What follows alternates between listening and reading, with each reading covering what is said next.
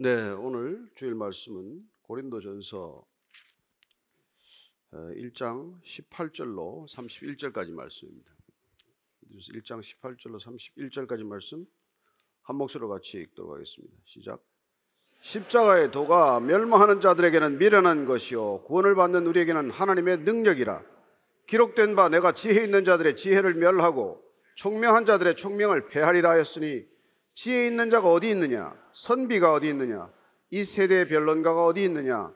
하나님께서 이 세상의 지혜를 미련하게 하신 것이 아니냐? 하나님의 지혜에 있어서는 이 세상이 자기 지혜로 하나님을 알지 못하므로 하나님께서 전도에 미련한 것으로 믿는 자들을 구원하시기를 기뻐하셨도다. 유대인은 표적을 구하고 헬라인은 지혜를 찾으나 우리는 십자가에 못 박힌 그리스도를 전하니 유대인에게는 거리끼는 것이요 이방인에게는 미련한 것이로되 오직 부르심을 받은 자들에게는 유대인이나 헬라인이나 그리스도는 하나님의 능력이요 하나님의 지혜니라. 하나님의 어리석음이 사람보다 지혜롭고 하나님의 약하심이 사람보다 강하니라. 형제들아 너희를 부르심을 보라. 육체를 따라 지혜로운 자가 많지 아니하며 능한 자가 많지 아니하며 문벌 좋은 자가 많지 아니하도다. 그러나 하나님께서 세상에 미련한 것들을 택하사 지혜 있는 자들을 부끄럽게 하려 하시고 세상의 약한 것들을 택하사 강한 것들을 부끄럽게 하려 하시며 하나님께서 세상의 천한 것들과 멸시받는 것들과 없는 것들을 택하사 있는 것들을 폐하려 하시나니 이는 아무 육체도 하나님 앞에서 자랑하지 못하게 하려 하심이라 너희는 하나님으로부터 나서 그리스도 예수 안에 있고 예수는 하나님으로부터 나와서 우리에게 지혜와 의로움과 거룩함과 구원함이 되셨으니 기록된 바 자랑하는 자는 주 안에서 자랑하라 함과 같게 하려 함이라. 아멘. 하나님 아버지, 이 세상에 가득한 죄악을 주님께서 친히 십자가에서 사하셨음을 믿습니다. 그래야 우리가 주의 의로우심으로 하나님과 의로운 관계에 들어갔은 즉 오늘도 그 의로움이 이 땅에 진정한 능력과 지혜와 믿음과 소망이 되게 하여 주옵소서. 예수님 이름으로 기도합니다. 아멘. 예, 사도 바울은 사실 자랑할 게 많았던 사람이죠.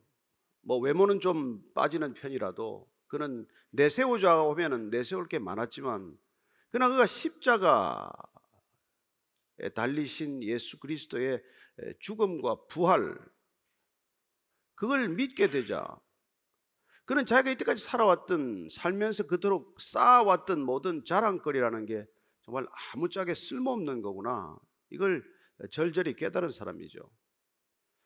그래서 나는 일생 동안 더 이상 십자가 이외에는 자랑하지 않겠다. 내가 일생 동안 자랑한다면 나는 한 가지 십자가만을 자랑하겠다고 결단한 사람입니다. 왜 그는 이 십자가에 이렇게 매달리게 되었을까요?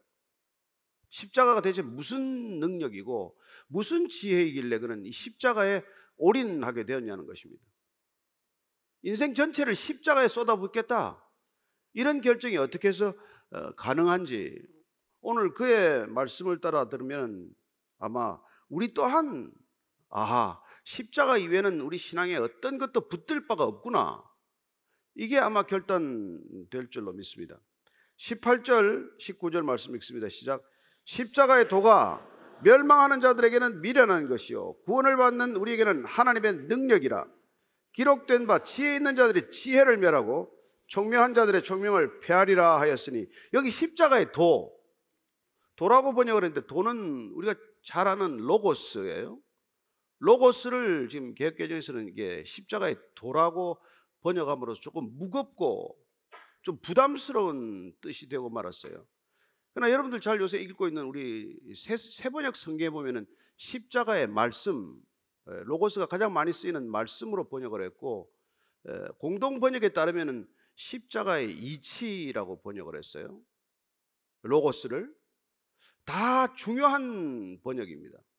어쩌면 이 세 가지 뜻이 다 이 십자가에 드리워져 있기 때문에 감춰져 있기 때문에 그런 것이죠. 십자가는 분명 예수님이 그러셨던 길입니다. 또한 제자를 불러서 나를 따르라고 주님께서 말씀하신 제자도가 맞습니다. 그러나 또한 십자가는 예수님이 이 땅에 오셔서 말씀이 육신이 되셔서 선포한 모든 말씀의 핵심적인 말씀이에요. 또한 이 십자가야말로 인간이 인류의 문제를 자체적으로 해결할 수 없는 능력 없는 인간들이 어떻게 그 문제를 해결하고 풀어나가야 할 것에 대한 정당하고도 올바른 이치, 도리라고 하는 것입니다. 그런 면에서 이 번역들은 다 의미가 있는 것이죠.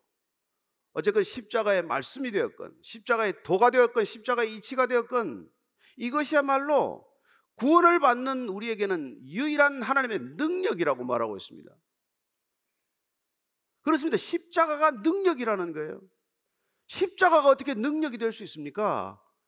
그게 유대인에게나 헬라인에게나 와닿지 않는 얘기예요.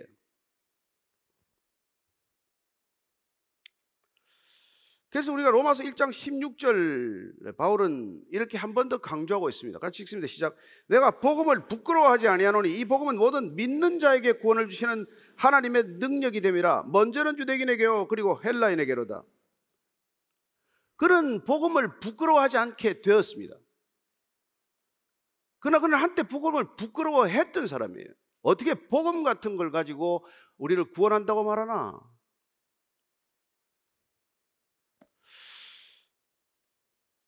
그는 이 십자가라고 하는 것이 왜 하나님의 능력이 되는지를 그 나름대로 그가 분명한 체험이 있었기 때문에 그런 이 십자가만을 어, 복음의 정수로 전하게 된 것이죠.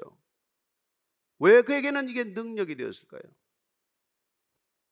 그가 일생 동안 살아왔던 종교적 열심이 그게 결국은 하나님으로부터 비롯된 것이 아니라 나 자신으로부터 비롯된 것이라는 것을 그가 절절히 깨달았기 때문에 어쩌면 십자가란 이 자기 의에 묶여 살았던 종교인의 그 가닥을 어, 온전히 끊어버리는 것을 그 당시 경험했기 때문에 그는 십자가야말로 진정한 하나님의 능력이다. 그리고 로마서 말씀처럼 믿는 자에게는 그게 곧 구원의 능력이 된다라고 말하는 것이죠. 그래서 십자가의 복음이란 그리스도의 죽음과 부활에 관한 소식이에요. 이걸 믿는다고 무슨 일을 합니까? 이걸 믿음으로 받아들일 때 우리는 비로소 하나님의 능력이 나타난다는 거예요. 하나님의 능력은 우리가 십자가를 온전히 받아들일 때 그리스도의 대속적 죽음과 하나님이 다시 어렵게 하심으로 인한 부활을 우리가 온전히 받아들일 때 우리는 그걸 믿음으로 받아들였을 뿐인데 구원이라고 하는 놀라운 선물이 주어졌다는 것입니다. 누구든지 믿음으로 받을 수 있는 구원. 이게 복음이고 이게 능력 아닙니까? 이 땅에 누가 원한다고 다 줄 수 있습니까? 이 땅의 경제 원칙이나 경제 원리에 따라 살아가는 이 세상에서 누가 원하는 사람에게 값없이 다 줄 수 있냔 말이에요. 누구도 그런 건 없죠. 그러나 하나님은 원하는 것을 다 줄 수 있는 능력을 가지신 분이다. 여러분, 햇빛은 누구에게나 주어지는 거예요. 쐬고자 하는 사람이 있다면 누구나 햇빛을 쐴수 있는 것입니다. 대기는 누구든지 숨 쉬고자 하는 사람에게 누구나 숨 쉬게 할 수 있는 거예요. 다만 인간이 오염을 통해서 마음대로 숨 쉴 수 없게 만드는 것이 자기 자신이지 하나님이 그렇게 한 건 아니라는 거예요. 하나님은 온전하게 우리가 원할 때마다 원한다면 간절히 원한다면 그럴 수 있도록 허락하시는 분이다. 그래서 우리가 구원받고자 한다면 구원이 필요하다는 것을 알기만 한다면 그래서 우리 믿음으로 나오기만 한다면 그는 구원에 이를 수 있다는 것 이게 복음이자 곧 하나님의 능력이자 하나님의 지혜라는 거예요. 우리가 이 자리에 앉아 있는데 뭐 대, 단한 노력을 한 게 있습니까?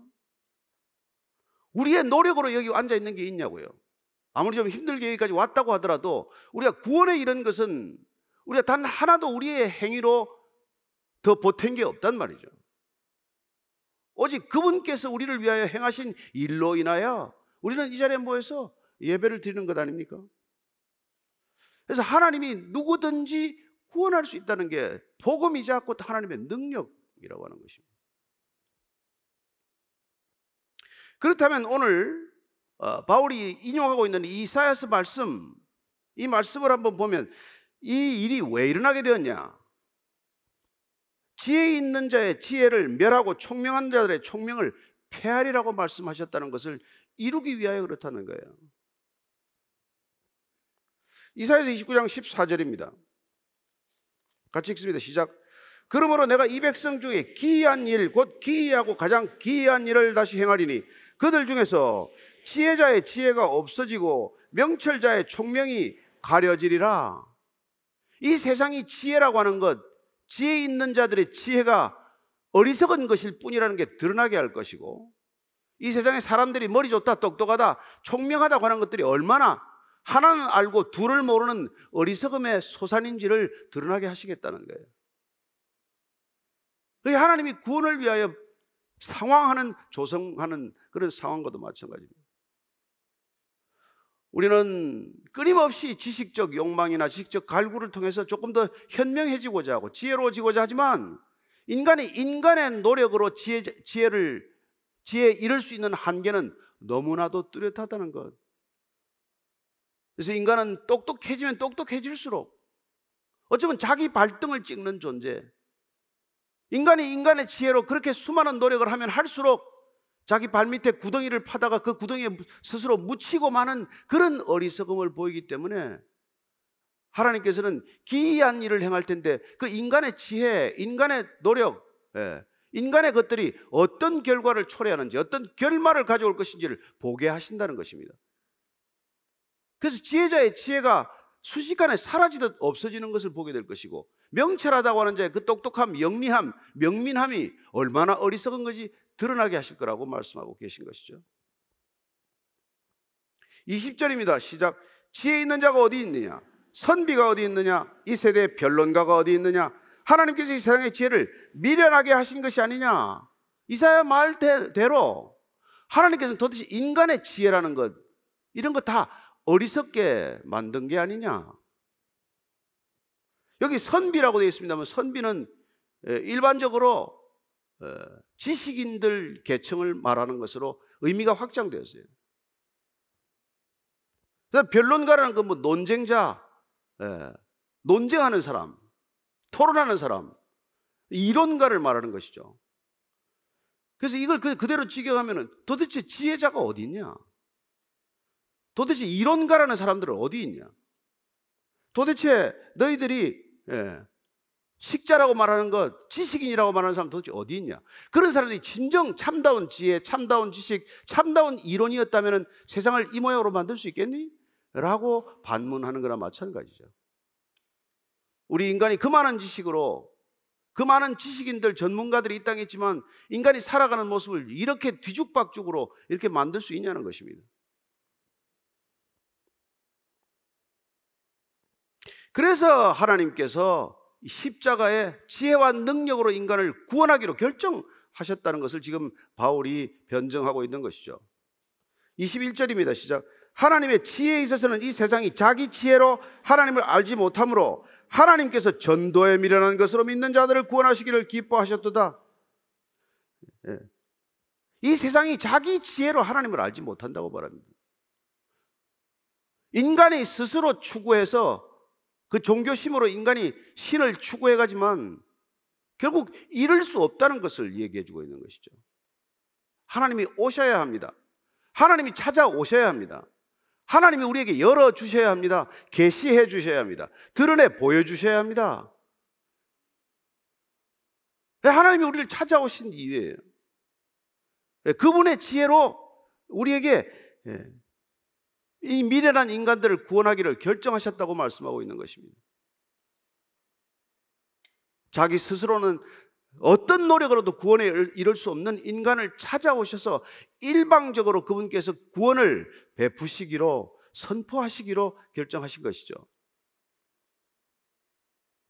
하나님께서 일방적으로 찾아오셔서 구원을 베풀기로 결정한 것, 그게 여러분 십자가의 지혜와 능력이에요. 저희들이 그 능력과 그, 그 지혜에 힘입어서 우리가 믿음으로 반응했을 때 우리가 비로소 구원받은 삶을 살게 된 것이죠. 바울이 지금 왜 이런 얘기를 계속하고 있을까요? 하나님께서 일방적으로 베푸신 것, 하나님께서 일방적으로 찾아오셔서 우리에게 선물하신 것, 하나님이 값없이 우리에게 주신 것들을 놓고 교회가 왜 시끄러워질 수 있느냐? 왜 고린도 교회는 하나님께서 값없이 받은 것들을 가지고 마치 받지 않고 본인이 스스로 한 것처럼 파벌을 만들고 소란스럽게 할 수 있냐는 그 질문에 대한 답이고 변론이죠. 그래서 하나님께서는 이 땅에 십자가로 우리 전체를 인간의 지혜와 인간의 모든 것을 그 어리석음을 드러내시고 계신 것입니다. 그래서 하나님을 알지 못하기 때문에 전도에 미련한 것으로 예, 구원하기로 결정하셨다는 거예요. 전도란 여러분 일방적인 메시지를 선포하는 것입니다. 전도는 토론이 아니에요. 전도는 그런 면에서 일종의 설교입니다. 전도는 일, 방적으로 메시지를 이렇게 선포하는 거예요. 여러분의 동의를 구해서 제가 이 자리에 온 게 아닙니다. 하나님께서 미련한 인간들을 깨우시기 위하여 제 힘으로 구원에 이를 수 없는 인간을 향하여 하나님이 구원을 베풀기로 결정하셨다는 것을 선포하는 행위가 곧 전도예요. 그래야 그 전도 받은 메시지, 하나님께서 일방적으로 선포한 그 메시지를 믿음으로 받아들이는 자들을 구원하시기를 기뻐하셨다고 말씀하고 있는 것입니다. 전도가 미련하다고 이렇게 표현했지만 실제로 미련한 걸까요? 아닙니다. 인간에게 미련하게 보일 뿐이란 말이죠. 따라서 인간은 크게 이 복음의 메시지 앞에서 두 갈래로 확연하게 갈라지는 것이죠. 미련해 보이는 이 전도를 구원의 통로로 받아들이는 믿음으로 받아들이는 사람에게는 구원이 실현될 것이지만은 그 메시지를 일방적으로 거부하는 사람들은 구원과는 전혀 다른 길을 걷게 될 것입니다. 하나는 생명의 길이요, 하나는 죽음의 길이 될 것입니다. 여러분, 누가 죽을 줄 알고 죽을 길을 가겠습니까? 죽을 길을 가는 사람은 이 길이 죽을 길이 아니라 살 길이라고 생각하기 때문에 그 길을 택한 것이고, 살 길을 가는 사람은 이 길이 살 길이 맞다는 분명한 믿음을 가지고 그 길을 가는 것이죠. 그런 면에서 죽음의 길과 생명의 길, 양자택일 하라고 할 때 어떤 길을 택하든 나름대로 이성적인 선택을 하고 있는 것이죠. 비록 그 이성이 오염되어서 자기의 편협한 생각에 가로 사로잡혀 있을지라도 인간은 나름대로 계산하고 나름대로 분별하면서 합리적인 판단이라고 선택한 길이 죽음의 길이 될 수도 있고 모든 사람들이 다 어리석다고 할지라도 하나님의 길이 인간의 길보다는 높다. 하나님의 지혜가 인간의 지혜와는 비교할 수 없다. 하나님의 어리석음이 인간의 지혜보다도 더욱더 지혜롭다는 것을 믿는 자들은 모든 사람이 그 길이 다 죽음의 길이라고 말할지라도 그 길이 생명의 길임을 믿고 그 길을 간단 말이에요.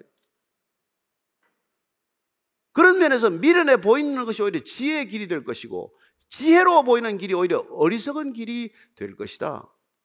그게 성경이 반복해서 우리에게 알려주고 있는 메시지 아닙니까? 그 길은 넓고 예, 평탄해서 모든 사람들이 그 달려가기를 원하지만 그 끝은 절벽이요. 좁고 협착한 길이지만은 그래서 모든 사람들이 깊이 하는 길이지만은 그 길을 어렵사리라도 걸어가는 사람들은 반드시 생명에 이를 것이다. 그 예수님께서 오셔서 말씀해 주신 거 아닙니까?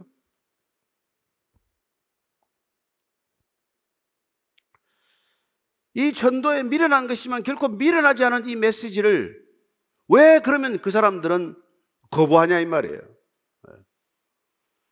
하나님께서 일방적으로 베풀어 주시는 이 호의를 왜 거절하느냐는 것이죠. 반대 급부를 요구하는 것도 아닌데 그 이유를 지금 바울은 이렇게 얘기하고 있습니다. 22절, 23절이에요. 시작. 유대인은 표적을 구하고 헬라인은 지혜를 찾으나 우리는 십자가에 못 박힌 그리스도를 전하니 유대인에게는 거리끼는 것이요 이방인에게는 미련한 것이다라고 말합니다. 유대인은 십자가가 아니다. 달리 구원의 표적을 달라. 하나님이 진실로 찾아왔다면 십자가로 찾아오는 게 말이 되냐? 그들은 토라를 다 달달 외우는 사람들인데 분명 십자가는 저주받은 자가 달리는 형태라고 말했는데 어떻게 구세주가 어떻게 메시아가 십자가에 달려 죽을 수 있냐? 그건 말이 안 되지 않냐? 그들은 그 거리낌에서 풀려나지 못한 것이죠. 절대로 그건 받아들일 수 없다. 십자가에 달려 죽는 메시아가 어떻게 이스라엘 백성들을 구원할 수 있다는 것인가? 그래서 그들은 마지막 순간까지 십자가에서 내려와 봐라. 내 자신을 구원해 봐라. 내가 내 자신을 구원하면 우리가 구원자로 믿어줄게. 그런 얘기를 하지 않아요? 그들에게 표적이란 십자가가 표적이 될 수 없다는 것 때문에 마음에 예, 걸림돌이 되고 만 것이죠. 헬라인은 어떻습니까? 헬라인은 끊임없이 지혜를 구하는 사람들이었어요. 헬라인들은 취미생활이 지혜를 구하는 거예요. 그래서 그들에게는 소피스트라는 사람들이 많이 있지 않았습니까? 원래 좋은 뜻으로 썼던 말이에요. 소피스트라는 게. 지혜를 찾는 자들이니까. 근데 점점 화려한 언변을 구사하고 알맹이도 없는 논쟁을 수시간씩 계속하고 그리고는 그런 결론도 안 나는 이 얘기를 그렇게 오랫동안 풀어나가는 현란한 수사학적인 그 현란함에 박수를 치고 그들은 그걸로 먹고 살고 그래서 그들은 이 소피스트란 나중에 궤변론자라고 일컬어지게 된 것이죠. 그들은 끝없는 지식 지혜를 추구했지만 실상 참된 지혜는 눈이 멀었고 어리석은 지혜만 어, 눈을 밝게 떴던 사람들이죠. 얼마나 많은 소피스트들이 헬라 시대에 있었어요. 모든 일거리는 노예들한테 맡겨놓고 뭐 그들은 진짜 입으로만 사는 사람들이 되고만 한 것이죠. 그들 또한 어떻게 십자가가 그게 인간을 구원하는 것이라고 말할 수 있냐는 것이죠. 그들의 지혜, 그들의 이성적 사고, 그들의 논리적 사고, 그 사고로는 도저히 십자가하고는 연결점을 찾지 못한 사람들이 되고 만 것이죠. 그러나 어떻습니까? 구원을 받는 사람들에게는 어때요? 구원을 받는 사람들에게 십자가에 못 박힌 그리스도를 주라고 고백하게 되는 것이죠. 예. 그분이 십자가에서 우리를 구원하셨다. 십자가에서 우리를 죄를 사해 주셨다. 이걸 믿으라고 하는 걸 덥석 믿기로 결단한 사람들이란 말이죠. 따라서 믿음이 반이성적입니까?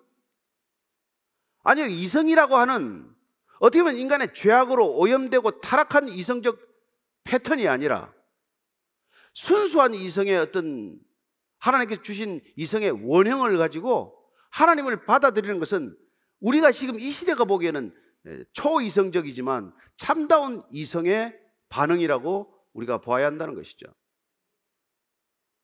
따라서 제정신으로 정말 제정신으로 사는 사람이라면 하나님을 인정하기 마련이고 하나님께서 값없이 구원을 베풀 수밖에 없다는 것을 받아들이게 되고 그리고 그 구원을 감격하며 구원을 내 것으로 소화하는 사람이 되는 것이죠. 그러나 머리가 똑똑한 사람들은 어떨까요? 당신이 왜 내 동의 없이 나를 구원한다고 그러냐? 내가 허락도 안 했는데 왜 십자가 올라가냐? 내가 언제 나를 구해, 구원해달라고 했어? 내가 언제 그렇게 뭐 십자가에 죽을 만큼 죄를 지었어? 그렇게 반론을 펴겠죠. 그러나 우리가 알다시피 의인은 없나니 이 땅에 단 한 사람도 의인이 없지만 예, 모든 사람들이 죄 중에 태어났지만 그러나 우리가 죄인일수록 나가 죄인이 아니라고 고 집하는 사람들 아닙니까?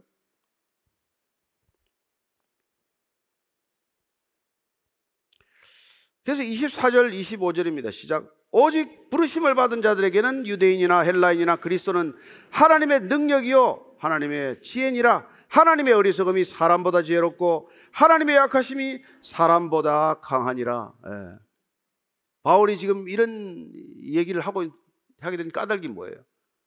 그 자신도 예, 부름을 받지 못했을 때는 십자가를 하나님의 능력이나 지혜라고 생각하지 않았습니다. 그는 십자가를 얘기하는 사람, 복음을 얘기하는 사람들을 잡으러 다녔고 예, 스테반을 돌로 쳐 죽이는 현장에도 있었고 다메섹까지 그는 체포영장을 가지고 끝없이 유대인들을 박해하는데 가장 앞장섰던 사람이에요. 예. 그러나 그가 다메섹 도상에서 예수님으로부터 사울아 사울아 부르심을 받았던 순간 예. 그리고 예수님께서 왜 내가 나를 박해하느냐고 어, 물으셨을 때 그리고 내가 너를 이방인의 택하신 그릇으로 삼겠다고 불을 분명한 소명을 부어주셨을 때 그때 비로소 그는 눈이 떠지게 된 것이죠. 그러나 잠시 그는 세상에 대해서 눈이 머는 시간을 갖지 않습니까? 본다거나 보지 못하고 살았던 것을 예, 깨닫게 하심으로 주님께서는 그가 잠시 눈이 멀게 하시고 눈이 멀게 됨으로써 그는 하나님께 대해서 눈을 뜨는 시간을 갖게 되시고 육체의 눈이 멀물어서 영적인 눈이 떠지는 시간을 가지게 되었고 그는 다시 눈을 떴을 때 비로소 주가 그리스도다. 예, 예수께서 값없이 우리를 구원하셨다는 것을 믿음으로 받아들이게 된 것이죠.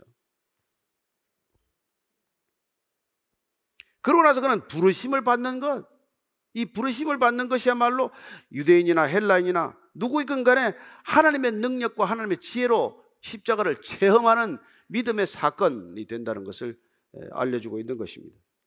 그는 이렇게 다시 말합니다. 하나님의 어리석음이 사람보다 지혜롭고 하나님의 약하심이 사람보다 강하다. 우리는 점점 많은 기술과 문명적인 일들로 인해서 인간이 할 수 없는 일이 없다고 생각하게 되었죠. 그러나 우리가 정말 하나님을 하나님으로 인정하게 되면 하나님이 어떤 말씀을 하시건 어떤 선택을 하시건 어떤 결정을 내리시건 인간과는 비교할 수 없는 결정이다. 인간의 생각과 인간의 판단, 인간의 길을 뛰어넘는 하나님의 길이다. 이걸 우리가 솔직히 인정하게 되는 것이죠. 그래서 상식적으로 납득이 안 되지만 내 수준에서는 이해가 가지 않지만 하나님이 옳습니다. 내가 부족합니다. 내 지식이 좁습니다. 내 성격이 편협되어 있습니다. 하나님이 넓으십니다. 하나님은 모든 사람을 감싸 안으실 수 있는 분입니다. 하여 하나님께 우리의 중심을 내어드리는 믿음의 반응을 보이게 되는 것이죠. 오늘 바울은 그 점에서 놀랍게도 예, 부르심을 받은 자들은 그런 일이 일어난다는 것입니다. 예.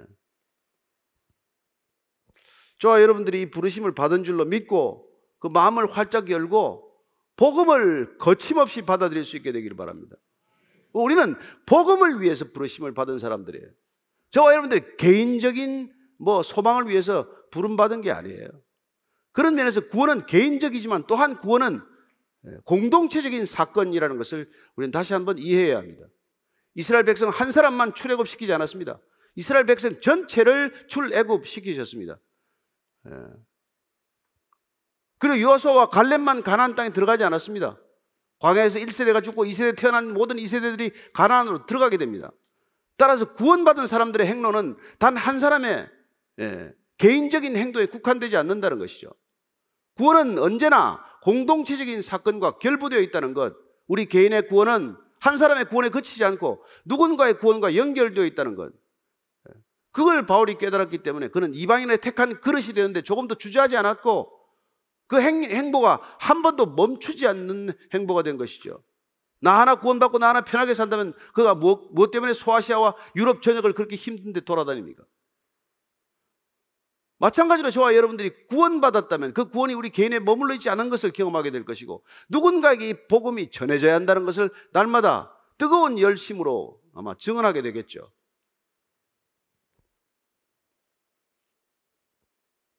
그렇습니다. 하나님의 어리석음이 사람보다 지혜롭고 하나님의 약하심이 사람보다 강하다. 이게 우리가 하나님을 인정하는 태도, 전형적인 믿음의 태도 아닙니까? 그래서 믿는다는 것은 우리 우리 자신의 어떤 것도 그 하나님과는 비견할 일이 없다는 것. 우리는 전적으로 하나님을 믿는 존재라는 것. 예. 하나님이 행하신 일을 믿는 것, 하나님의 말씀을 믿는 것, 하나님의 말씀을 액면 그대로 이 땅에 이루어질 것을 믿는 것, 그게 우리 믿음 아닙니까?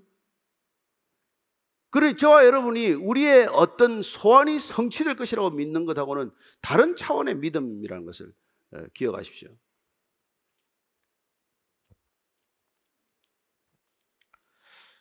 그래서 고린도 교회를 향해서 지금 이렇게 고린도서 1장에서부터 이 얘기를 하는 거예요. 하나님께서 일방적으로 행하신 구원받은 백성들이 어찌하여 나뉠 수가 있느냐? 어찌하여 다툴 수가 있느냐? 그게 안타깝고 그 이해가 안 되는 거죠. 우리 바울로서는. 어떻게 교회가 교회가 소란스러울 수 있냐? 교회가 어떻게 다툴 수가 있냐? 예.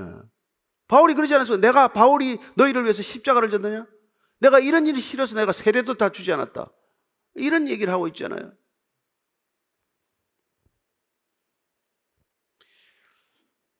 그래서 오늘 26절 이렇게 다시 말씀하십니다. 시작. 형제들아, 너희를 부르심을 보라. 육체를 따라 지혜로운 자가 많지 하면 능한 자가 많지 아니하면 문벌 좋은 자가 많지 아니하도다. 고린도 교회를 향해서 형제들아 나의 형제들아. 믿음 안에서 어, 함께 자녀가 된 형제들아. 하나님이 불렀다는 것은 무슨 뜻인지를 한번 다시 한번 깊이 새겨봐야 할 것이다. 누구를 불렀는지 다시 한번 깊이 새겨보라는 것입니다. 초대교회는 문벌 좋은 사람 별로 없습니다. 문벌 좋다는 것은 혈통과 예, 무슨 배경이 좋은 사람이라는 뜻 아니에요? 너희 부르신 자는 누구예요? 육체를 따라서 지혜로운 자가 많지 않다. 헬라 세계에서 그 많은 소피스트들, 지혜자들이 있었지만은 그 사람들 부른 게 아니다. 하나님께서는 능력 있는 사람들이 이 땅에 수도 없이 많지만 예, 그 사람들 부르지 않았다. 집안 배경이 좋고 혈통이 좋고 가문이 좋은 사람 그렇게 부르지 않았다. 없는 건 아니에요. 들어 있었어요. 예. 하나님께서 전혀 그 당시에 뭐 노예들만 부른 건 아닙니다. 사실 그 당시에 여러분 얼마나 많은 노예가 있었는지 몰라요. 로마 제국 전체를 떠받치고 있는 소위 하층민들 노예 계층은 6천만 명 이상이라고 추산되어 있습니다. 그 많은 사람들이 주로 초대교회 그들이 주 멤버가 되었던 것은 사실이에요. 그리고 자유롭게 해방된 노예들 지금 현재 노예 생활을 하고 있는 자들이거나 해방된 그런 노예들이 초대교회는 상당한 숫자를 이루고 있지만은 바울은 그걸 당당하게 밝히고 있는 것입니다. 교회는 똑똑한 사람들, 잘난 사람들, 그런 사람들의 모임이 아니다. 하나님께서 그런 사람들 부르지 않으셨다.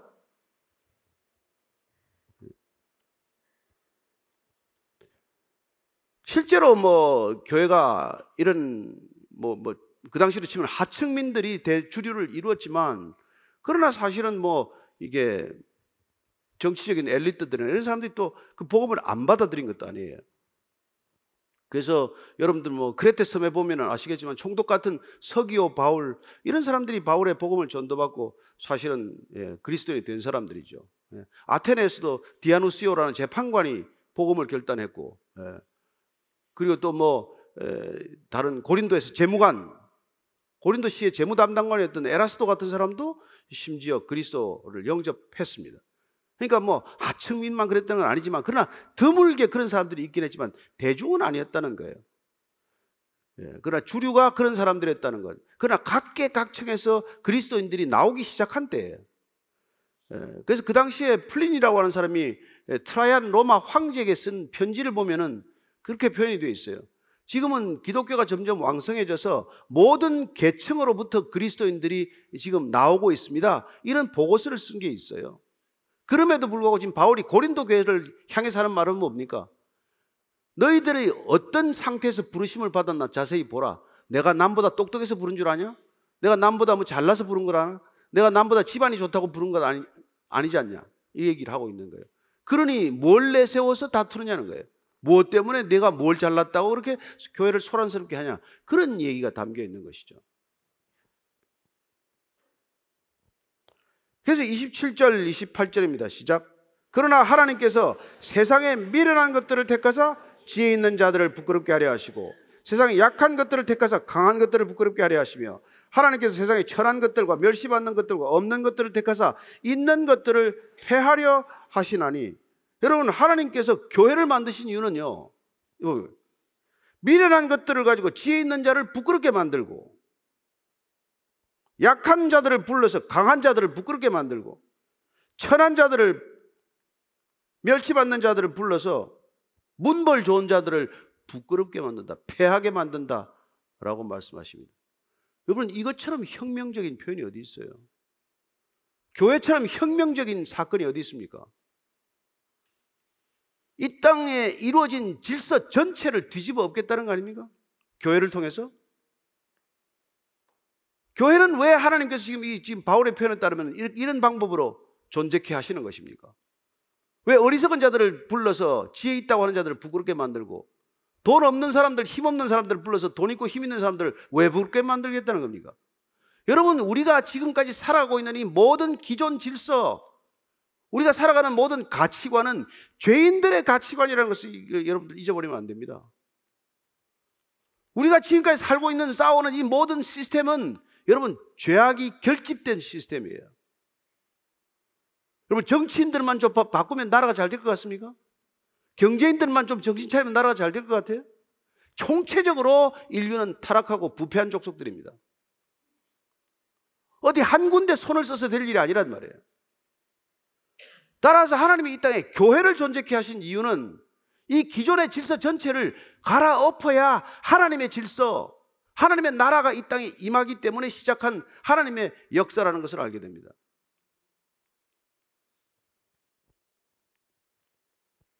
우리는 조금 더 뭐 재능 있는 사람이 되어서 어디 어디 각계 각 분야에 진출하면은 뭐가 좀 달라질 것 같은 그런 생각들을 하죠. 그게 혈액이 없는 건 아니에요. 그런 일이 안 일어나는 것도 아니에요. 그러나 이 땅은 여러분 우리가 종말론적 시각에서 볼 때는 온전한 회복이 불가능한 세상입니다. 따라서 하나님이 이 땅에 교회를 통해서 시작하신 일은 이 땅의 질서를 온전히 갈아엎는 작업을 시작하신 거란 말이에요.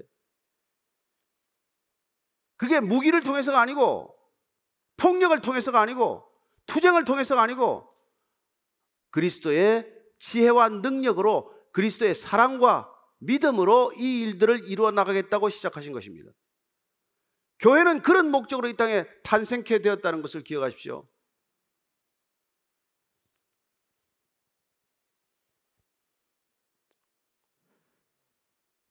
따라서 오늘 29절 바울은 이렇게 선언하는 것입니다. 시작. 이는 아무 육체도 하나님 앞에서 자랑하지 못하게 하려 하심이라. 예. 교회는 자랑거리가 있을 수 없는 거예요. 아니 왜 교회가 이렇게 자랑할 게 없습니까? 자랑할 게 많지요. 큰 건물만 미어도 지어도 자랑하는데 성도가 늘어나도 자랑하는데 헌금만 좀 많이 들어와도 자랑하는데 그러나 그걸 자랑할 게 없다는 겁니다. 어느 것 하나도 교회는 이 땅에 자랑을 위해서 세상 자랑에 준하는 자랑거리를 만들어주기 위해서 교회를 시작하지 않으셨다는 것입니다. 단 하나도 교회는 자랑할 것이 없다. 아니 하나님 앞에서 자랑하지 못하게 하기 위해서 이 세상 사람들이 자기 자랑에 도취해서 살아가는데 세상에서 자랑하는 것들을 교회에서는 단 하나도 자랑거리가 되지 않도록 하기 위해서 세상적 질서와는 정반대의 질서를 이 땅 가운데 보인 것 펼쳐 보여주신 것이 교회라는 것입니다.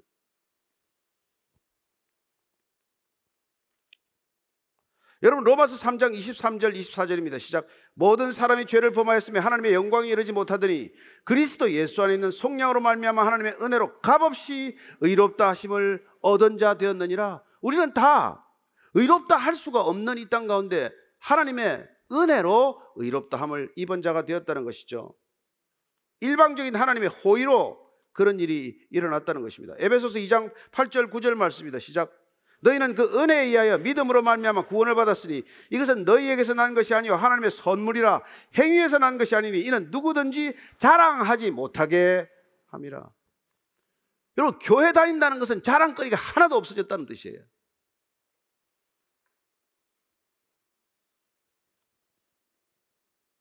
처음부터 끝까지 겸손하라고 말씀하고 계신 것입니다.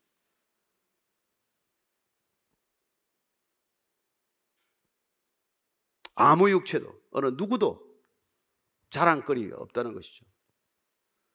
근데 뭐 우리는 얼마나 많은 걸 자랑했습니까? 하나님이 하나도 기뻐하지 않는 자랑거리를 하나님 앞에 자랑이라고 늘어놓았으니 하나님이 그걸 기뻐하시겠습니까? 한 가지 자랑할 수 있는 길이 있다는 거예요. 하나님이 주신 것들을 자랑하지 않고 주신 분이 하나님이라는 것을 자랑하라고 말합니다. 30절 31절입니다. 시작. 너희는 하나님으로부터 나서 그리스도 예수 안에 있고 예수는 하나님부터 나와서 우리에게 지혜와 의로움과 거룩함과 구원함이 되셨으니 기록된 바 자랑하는 자는 주 안에서 자랑하라 함과 같게 하려 함이라. 예. 너희가 자랑할 수 있는 것은 단 하나. 하나님의 구원을 자랑할 수 있고 의로움, 거룩함 그런 것들을 자랑할 수 있어요. 그것도 주 안에 있을 때, 그리스도 안에 있을 때 우리가 그리스도 안에 있을 때 그런 것들이 우리의 자랑이 될 수 있다는 것입니다. 자, 그래서 우리가 그리스도인이 된다는 것, 정말 그리스도인이 자랑스럽게 생각할 수 있는 게 네 가지라는 것을 오늘 바울은 얘기해 주고 있죠. 첫째는 지혜입니다. 지혜는 하나님의 말씀을 듣고 순종하는 것이 지혜예요. 그리스도가 주요, 그리스도를 주라고 고백하는 이 고백 위에서 우리가 그 말씀을 순종하면서 살아가는 게 그게 곧 지혜라는 것이죠. 의로움이란 뭡니까? 성경은 처음부터 끝까지 하나님과의 바른 관계를 의로움이라고 말합니다. 비틀어진 관계, 끊어진 관계가 새롭게 연결돼서 온전히 회복된 관계, 정상화된 하나님과의 관계를 우리는 의로움이라고 말하는 것이죠. 거룩함이란 그분이 우리 안에 있을 때만 가능한 삶의 패턴입니다. 우리는 홀로 거룩할 수 있는 존재가 아닙니다. 인간은 누구도 거룩하지 않습니다. 여러분들이 아무리 구원받고 아무리 신앙생활하고 아무리 기도해도 여러분들이나 저나 거룩하지 않아요. 그분이 우리 안에 계실 때만 우리는 거룩한 능력을 덧입을 뿐입니다. 구원함이 되었다는 건 뭐예요? 결국은 자기 중심성, 자기 자랑 이걸로부터 빠져나왔다는 거예요. 더 이상 자랑할 게 없는 사람이 된 게 구원입니다. 더 이상 사람의 인정 욕구에 시달리지 않는 게 구원이에요. 더 이상 인간의 욕망에 시달리지 않는 게 구원입니다. 그런 구원함은 오직 주님이 우리 안에 계실 때 비로소 우리에게는 참된 구원이 일어난다고 말하는 것이죠. 여러분 좀 우리 형편이 안 되는 게 풀리는 걸 구원이라고 말하겠습니까? 여러분이 안 되는 일이 풀리는 걸 구원이라고 말하겠어요? 아니요, 구원은 죽었다가 살아난 것입니다. 사망에서 생명으로 옮긴 것입니다. 왜 죽었습니까? 죄로 죽었습니다. 죄란 무엇입니까? 지독한 자기 뿌리, 자기 중심성 아닙니까? 자기 중심, 자기 사랑, 자기 자랑, 자기 욕망, 이게 모두 죄의 고질적인 정상인데 이런 것들이 사라졌다는 거예요. 따라서 우리 고린도 교회가 왜 시끄러우냐? 아직도 자기 자랑의 뿌리가 남아있기 때문에 그런 거란 말이에요. 자랑거리로 삼아서는 안 되는 것들. 아니, 세상이 자랑이라고 생각하는 것들이 교회 안에 버젓이 들어와서 교인들마저도 그걸 자랑이라고 얘기하기 시작하면서 교회는 시끄러워지고 소란스러워지고 분쟁과 다툼과 갈등이 일어난 거란 말이죠. 그렇지만 기록된 바 자랑하는 자는 주 안에서 자랑하라. 구약에서는 이런 말씀이 없었을까요? 구약에서도 동일하게 이런 말씀이 있습니다. 예레미야서 9장 23절 24절입니다. 시작. 여호와께서 이와 같이 말씀하시되 지혜로운 자는 그의 지혜를 자랑하지 말라. 용사는 그의 용명을 자랑하지 말라. 부자는 그의 부함을 자랑하지 말라. 자랑하는 자는 이것으로 자랑할지니 곧 명철하여 나를 아는 것과 나 여호와는 사랑과 정의와 공의를 땅에 행하는 자인 줄 깨닫는 것이라. 나는 이 일을 기뻐하노라 여호와의 말씀이니라. 돈이나 권력이나 명예나 이런 거 자랑하지 말라고 말합니다.